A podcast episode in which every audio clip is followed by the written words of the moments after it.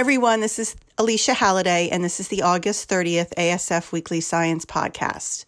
I know many kids are already back to school, but for me, the summer is not over until after Labor Day. Speaking of Labor Day, there will be no podcast next Monday on September 6th. I've gotten a lot of requests to do something on a podcast or a blog or something on aging in autistic adults. As I'm sure I don't need to say, Adult and transition issues are a big concern that seem to get the least amount of attention. And actually, late adulthood, if I can use that term, and aging get even less attention. Well, I was at INSAR this year, I participated remotely. I viewed some posters and took some notes of studies mostly from the UK that looked at aging in autistic adults. I've noticed some papers that have to do with the link between autistic traits and aging and mental health challenges. But for this podcast, we're not going to talk about autistic traits. We're going to focus on those with an autism diagnosis. There is something in the literature that suggests that older adults with autistic features have more mental health issues. Now, this doesn't surprise me because it seems older adults, and when I say older, I mean 60 and older, have issues with mental health. Two different posters from the United Kingdom and INSAR said the same thing. In one, non autistic adults noticed their physical but mental health was declining. However, the autistic adults said that their mental health issues always were bad. They continued to be, and they got worse as they got older. Sleep also seemed to get worse with age. With regards to mental health, persistent and pervasive poor mental health was the primary domain of concern that affected the well being of older autistic adults.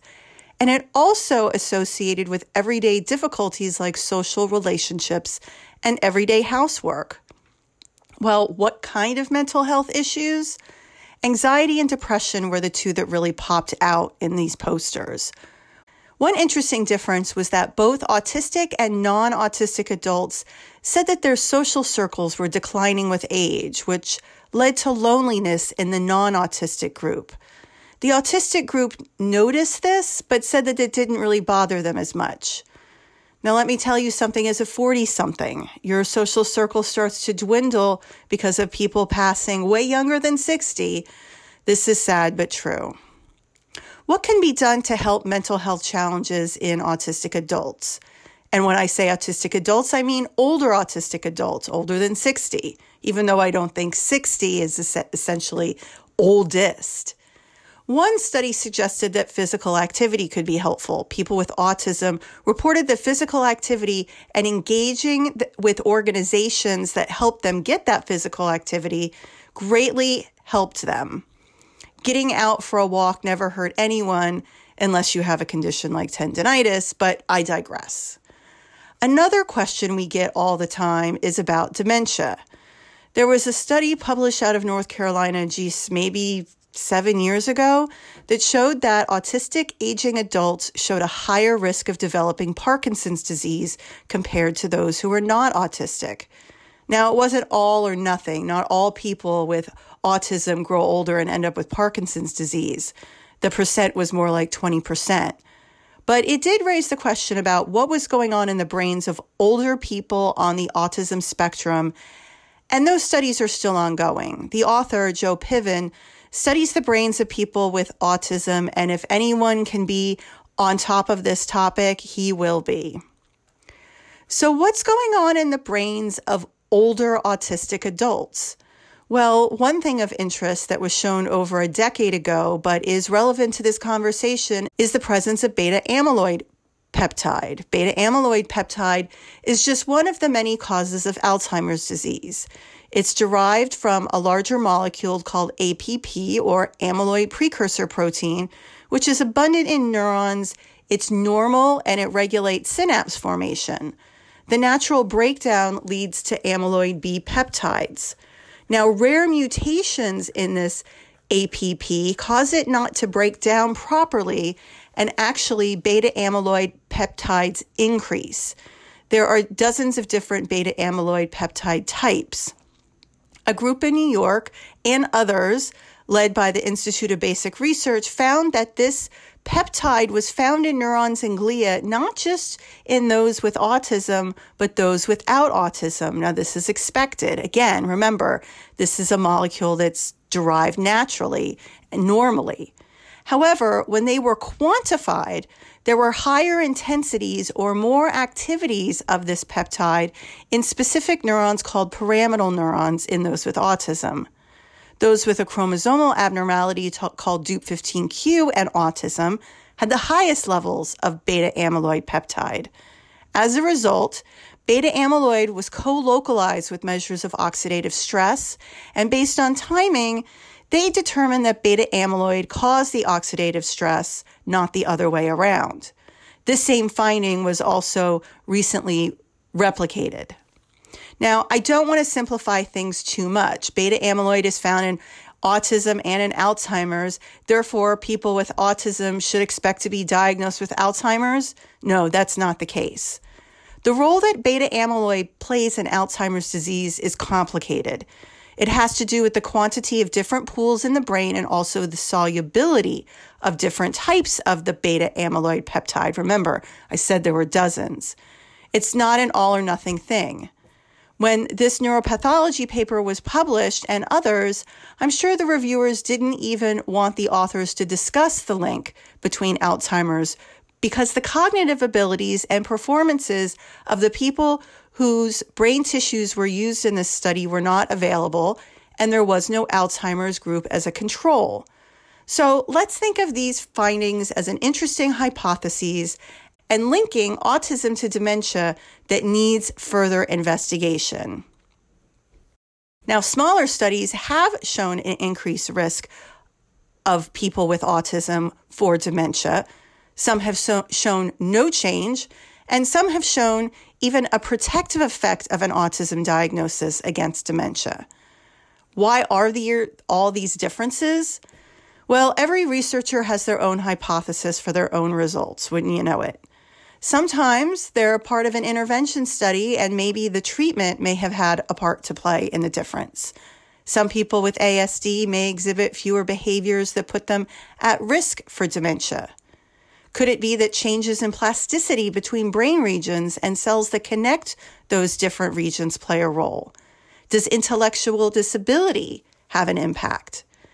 Now, the answer to that is sometimes, according to some studies, and I'll link the study I'm about to summarize in the podcast summary for you, because there may be etiological factors for both in common. For example, beta amyloid peptide. So, recently, a more direct way to study the link between autism and dementia was published. The A.J. Drexel Autism Institute in Philadelphia, Pennsylvania, located, of course, at Drexel University, duh, used their powers of epidemiology, statistics, and access to medical records databases to look at the links between dementia and autism. What database? Medicaid. Medicaid is the largest insurer of behavioral health services in the U.S. across the lifespan. The initial sample included all people with an autism diagnosis or an autism plus intellectual disability diagnosis or just an intellectual disability diagnosis. That totaled about 1.6 million. How did they filter through all these numbers and figure out who belonged to what group? It's called an ICD code. This is the code that helps your medical record determine the diagnosis. And unfortunately, sometimes it's determined whether insurance will pay and for how much. They are really important, though, for figuring out how many people have conditions in large databases. You've probably seen them on a prescription pad. Ladies, you have seen them on a prescription for a mammogram. Now, there was another 3.4 million people randomly selected of non autism, non ID diagnosed Medicaid enrollees. However, there were some that were outside the target range for 30 to 64.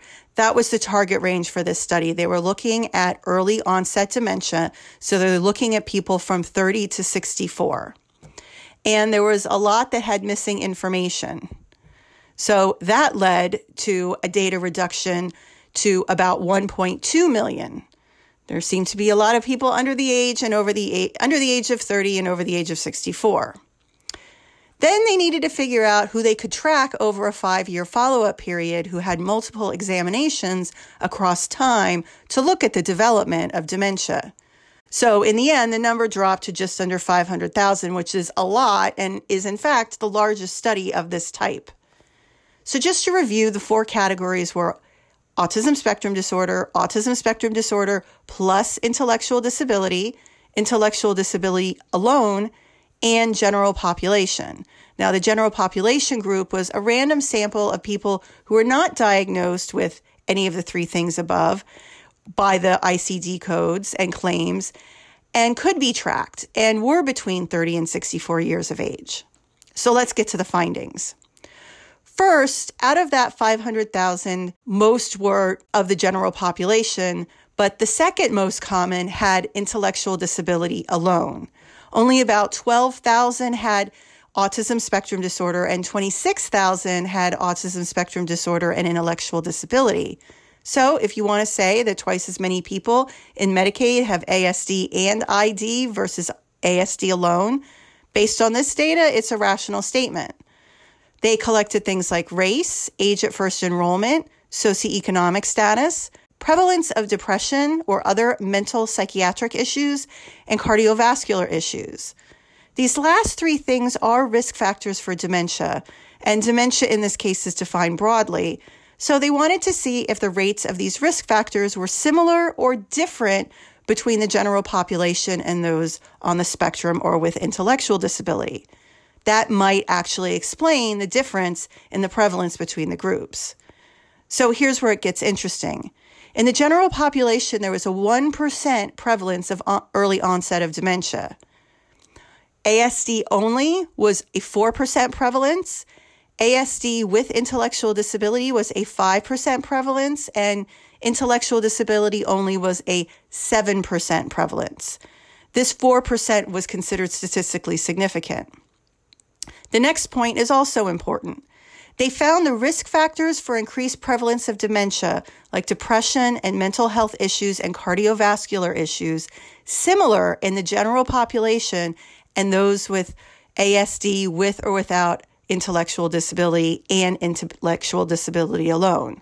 Again, depression, additional psychiatric conditions, and cardiovascular diseases were the same.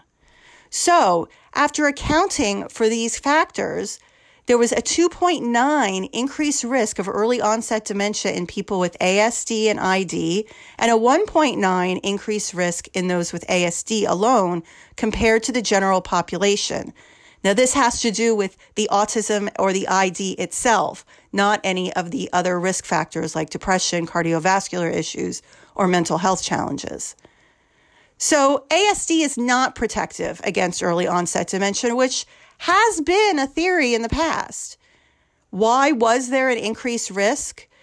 The risk factors were there in addition to the other factors that contribute to dementia risk in the general population.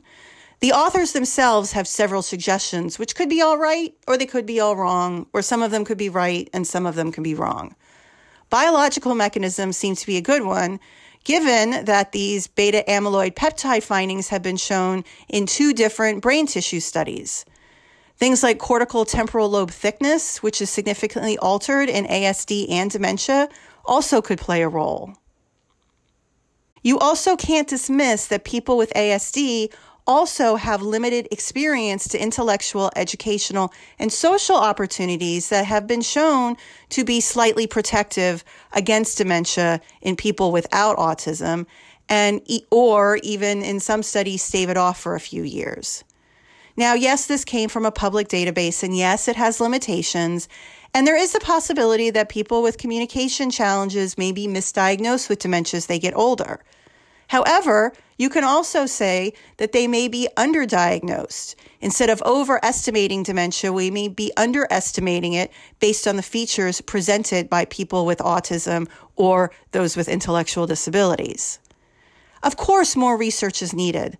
Let's start characterizing these adults with dementia and ASD with a fine tooth comb.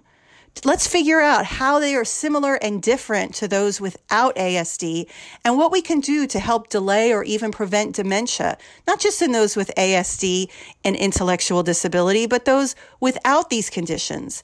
Dementia is kind of a broad term, so better understanding of the particulars in each deficit is important. We need better subgrouping of autism and dementia if we're going to help these people and their families deal with these challenges. Now, this is really just the tip of the iceberg. There has literally been no study this large and comprehensive, but there needs to be more research. More and more research is being done on transition into adulthood, but what about things that happen in older adulthood? Thanks for listening. Enjoy your Labor Day weekend. We will not be talking to each other next week, but I look forward to talking to you on the 13th of September.